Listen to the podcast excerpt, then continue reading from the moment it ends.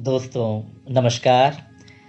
आज से हम शुरू करते हैं आपसे आपके दिल की बात। हमारे जीवन में रोज़ रोज़मर्रा तमाम ऐसी चीज़ें होती हैं, ऐसी खबरें आती हैं, जिसमें लगता है कि अगर हम उस पोजीशन में होते तो हम क्या करते?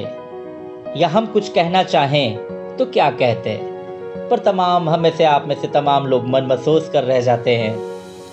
चाह कर भी कुछ कह नहीं पाते और कुछ कहते भी हैं तो हमारे कहने के पे सिस्टम में क्या फ़र्क पड़ता है या नहीं पड़ता है, ये सोच के बात आई गई हो जाती है। पर बात आई गई ना हो, हमारी और आपकी सोच का सिस्टम पे कोई फ़र्क पड़े, ये कोशिश होगी हमारे शो की। जब मैं स्टूडेंट लाइफ में था और लखनऊ यूनिवर्सिटी में जब अपने हॉस्टल से कैंपस के अंदर आता था।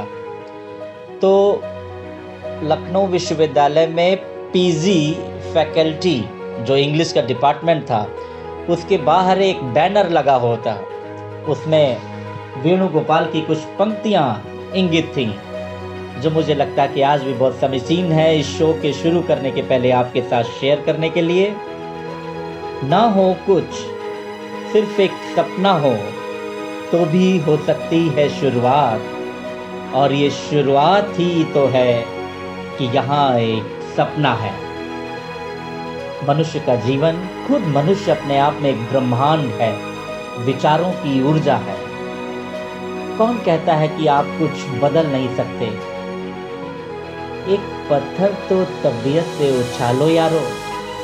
तो आइए, आज से हम शुरू करते हैं आपकी बात आपके अड़ोस पड़ोस में, आपके डिजिटल ग्लोबल युग में जो कुछ भी घटित हो रहा है, उसमें बेफिक्री के साथ हम आप मिलके अपनी बात आशीष के साथ शुरू करते हैं। नमस्कार।